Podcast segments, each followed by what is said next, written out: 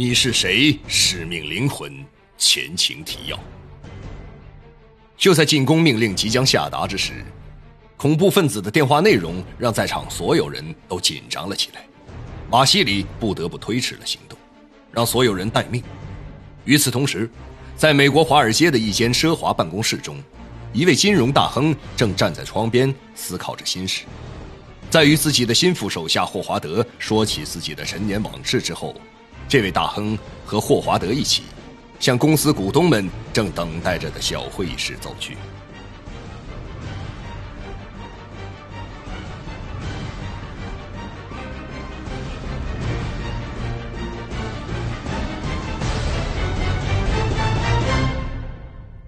第二章十二，可怕的金融家。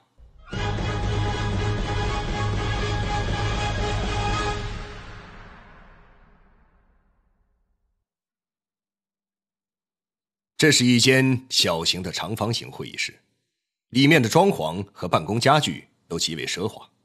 会议室两边的墙壁上挂着几块巨大的高清显示屏，正对窗户的墙上有一块投影仪用的屏幕。大亨走进这间会议室的时候，室内的五个人正在边喝咖啡边聊天。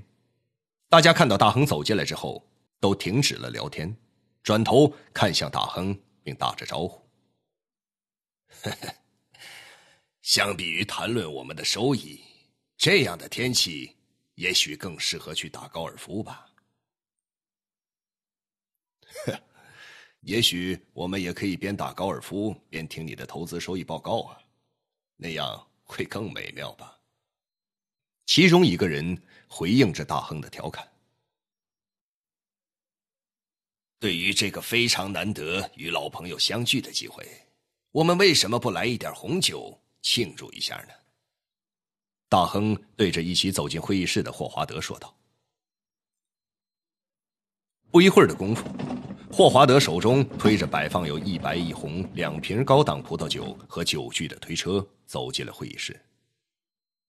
当霍华德将嘉宾的酒斟好之后，来到了老板的面前，准备给老板斟酒的时候，大亨摆了一下手，示意自己不喝酒。霍华德就轻轻的走出了会议室，并关上了那扇真皮包裹着的门。各位股东们，目前为止，我们的掘金基金的损益率大概是负的十点七左右。假如世界经济继续 L 型走势，也许收益还会损失一两个点左右。我们是认输止损离场，还是继续加大赌注呢？大亨说完最后一句话后，双手拄着下巴，用犀利的眼神盯着在座的每一个人的眼睛。那几个股东面面相觑，并没有立即回答大亨的问题，好像大亨也并不需要他们的答案，就又自己说道：“每一个人都愿意在行情启动的时候介入，在行情走低的时候走掉。”我可以负责任的告诉各位，只有上帝可以进行这样完美的操作，人是不具备这种能力的。但我知道，一个一流的投资人总是像猎狗一样，在平淡无奇中闻到资本杀戮的血腥。所以，一流的猎狗并不是在扑杀猎物，他们总是在猎物受伤或惊慌失措的时候。埋伏在猎物逃命的路上进行狙击，这样猎狗们就能用最小的成本获取最大的利益。可是对于我们来说，已经没有太多的时间了。也许损失一个点的资本，就意味着十多亿甚至几十亿美元的损失。这种损失不是我们继续能够支持住的了。其中一个股东。对停下讲话的大亨抱怨着：“时间确实是一个好东西啊。对于有耐心的投资者来说，它本身就是巨大的财富。当你感到心力交瘁，已经无法再扛下去的时候，也许下一时刻，形势就会发生根本的逆转。”在我人生的各项风险投资中，这条投资铁律总是屡试不爽。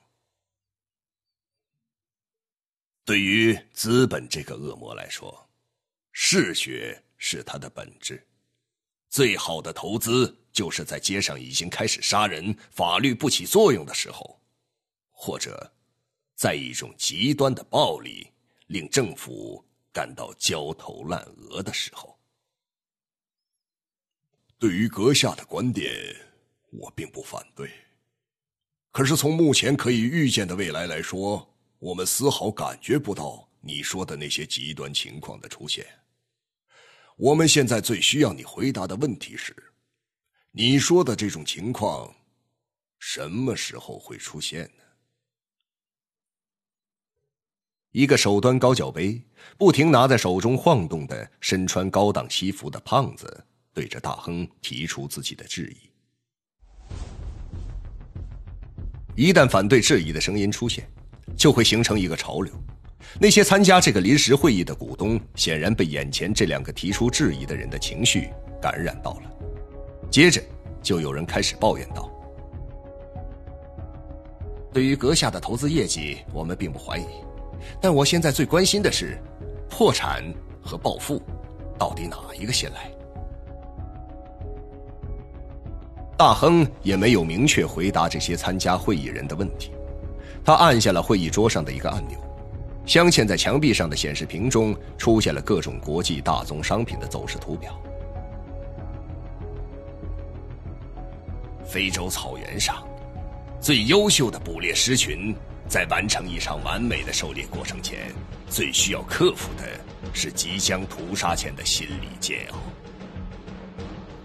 大亨说着，貌似与接下来的安排完全无关的话。众人并没有太在意大亨话中的含义，纷纷转过身子看向显示屏。一些类似股票走势图的曲线出现在显示屏上，画面不停的切换着。曲线的大体走势是下行趋势，但下探的趋势已经不猛烈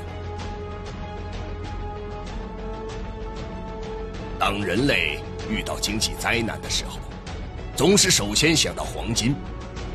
当然，这种灾难必须是足够震撼。另外，当人们感到黄金并不能真正解决什么问题的时候，人们就开始疯狂的抢购大宗商品了，比如石油、天然气、铜和银等贵重金属，因为这些大宗商品。是支持现代工业的基础。正是因为人类总是处于非理智状态的一种贪婪动物，所以一旦这种疯狂的抢购开始，就会更为极端的将这些物质的价格推到远远不止本身价值的价格。这，就是人类的情绪。正在大亨侃侃而谈的时候，一块显示黄金走势的屏幕上的曲线。开始发生了变化。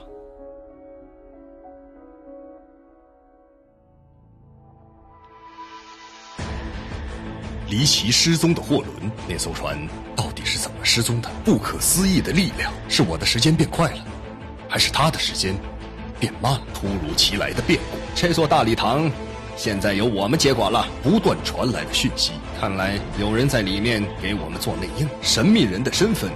到底是谁？灵狐，欢迎收听《你是谁？使命灵魂》第二章，作者王金，由徐淼播讲。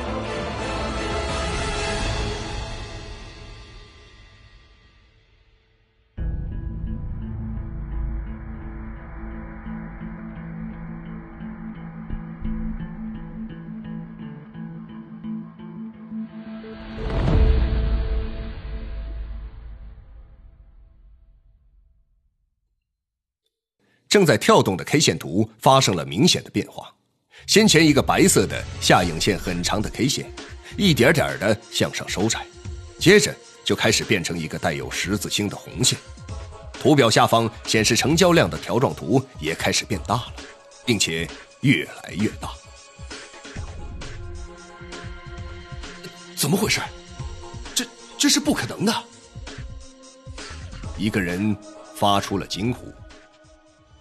大亨脸上的表情和平时一样，并没有喜怒哀乐般惊奇的变化，他丝毫没有受到与会的那些人情绪的感染，继续说着好像与投资不相干的话。钱只有作为资本的时候，它才是武器，它才能改变人类。真正的恐惧不是来自欲望。当人们发现那些切实的需求才是应该急迫需要买进的时候，那些支持工业和生活的技术原料就会飙涨的。那些聚精会神注视着大宗商品开始突然间上涨的会议室中的股东们。现在已经没人在意大亨的自言自语了，更没人在乎刚才他们那些质疑大亨的问题，他是如何回答的了。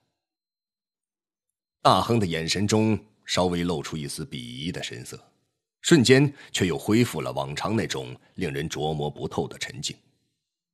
大亨又按了一下手中拿着的遥控器，屋子中的几块显示屏全部工作了起来。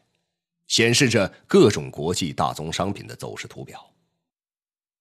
那些先前脸上露出阴翳凝重表情的股东们，此刻一边不断发出欢乐的叫喊声，一边把身子向各个显示屏的方向不停的转动着。大亨并不看显示屏上剧烈跳动的 K 线，他观察了一下这些股东们的表现后，露出一丝不易察觉的苦笑。就又按了一下椭圆形办公桌上的一个按钮。会议室的门一开，霍华德走了进来，将手中的黄金抛出三成，换成现货原油。大亨好像是对霍华德下达指令，又像是征求那些正在满脸笑容的股东们的意见。加大现货原油的持仓量，将手中的八成头寸。不全部头寸，多仓原油。大亨看那些股东好像并没有听到他的话，就又加大音量，再次下达了指令。终于，有一位股东仿佛听到了大亨的话，转向大亨说：“黄金现在正在强劲提升，为什么要换马呢？除非你更有把握，原油这匹黑马。”比黄金这匹马跑得更快。另一个股东附和着说：“呵呵呵难道真理不是总掌握在少数人手里吗？当一根甘蔗吃到最甜的时候，已经快要结束了。你们谁还有问题？”大亨说话的同时。用那双深邃的眼睛逐一看着在座的每一个人，这是一种可以洞穿人们内心活动又极具压迫感的眼神。被这双眼睛注视的人们，只是稍微对视了一下，就都将视线回避开了。你对我的投资有不同意见吗？大亨看着与他最近的一个满头银发、西装革履的老头问道：“ 也许在这种极端行情中，你才是大师。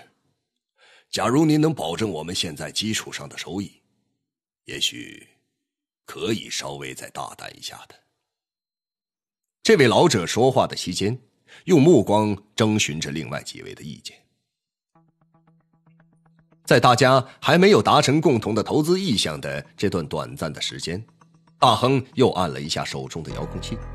大亨背后的投影屏幕上出现了实时电视报道画面。我现在是位于莫斯科克里姆林宫外的广场上，向大家实时报道消息灵通人士的信息。这位不愿意透露姓名的消息人士说，俄罗斯最高权力者现在面临巨大的压力。一些俄罗斯最高权力部门的核心人员正在有组织地撤离位于莫斯科的办公地点，并且先前以强硬和不妥协著称的俄罗斯总统，在面对全世界的媒体记者提问时，口吻也稍有缓和。至于他遇到什么样的问题，现在还不清楚。正在现场实时报道的这位记者的背后，一辆辆覆盖着迷彩色帆布的军用卡车正在一辆接一辆的从克里姆林宫里面开出来。卡车的前面是两辆架着机枪的越野车开道。接着，画面一转，又一个专门报道世界各地财经新闻的记者出现在画面中。我是世界经济导讯驻俄罗斯记者，我现在正站在通往洛尔核电站的必经路上。今天五点钟起。一些不明编号的俄罗斯武装部队驾着军车，车上的人员全副武装，不断通过这条公路向洛尔核电站驶去。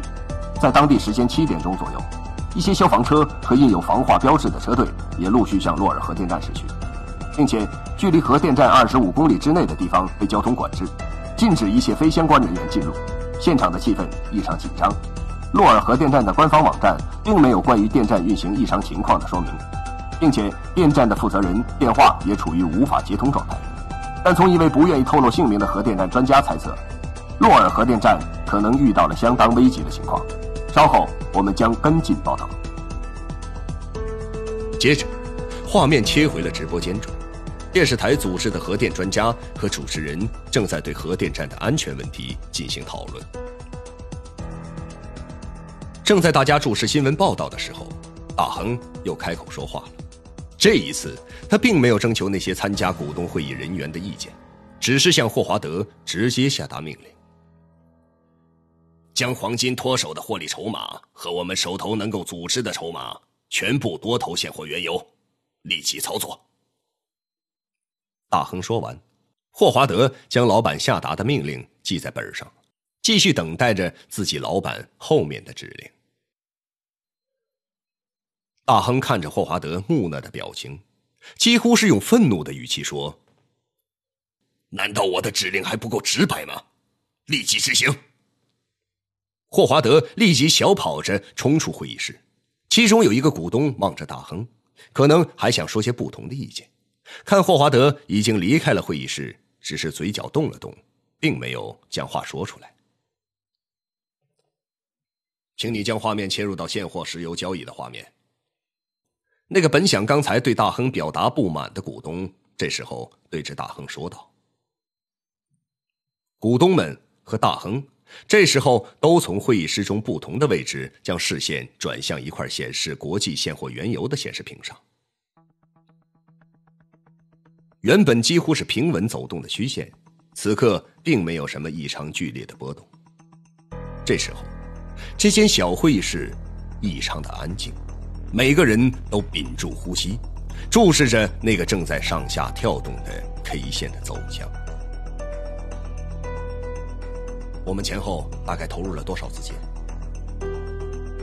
先前四百亿美金，这次下单七百亿美金。我们在黄金等贵重金属的交易中已经获利了多少？大亨看了看腕上的铂金表。在过去的两个小时内，大约赚了一百二十亿美金，稍后还会有大约五十亿美金的收入入账。不过，目前的收益和现货原油的收益相比，只是餐前的开胃甜品而已。真正的巨额收益，一定是在现货石油的收益上面。大亨信心满满的回答着这位合伙人的提问。正在大亨与那些参加股东会议的人彼此之间说话的期间，又一个即时新闻的插播打断了他们之间的交谈。本台驻俄罗斯圣彼得堡记者传来的现场新闻说，结识大学礼堂内人员的恐怖分子已经开始与俄罗斯应急委员会的高级官员展开对话了。从劫持事件发生到现在，人质们已经大概被劫持大约十个小时左右了。那位报道的记者看了看表，对着镜头说道。礼堂内人质的伤亡人数现在还没有具体统计。我所站着的地方与大学礼堂相隔两个街区，并不能听到枪声。接着，电视镜头一转，镜头对准了大学的方向。这条街的两边布满了荷枪实弹的军警和军人，各种特种车辆和救护车鳞次栉比地排列着。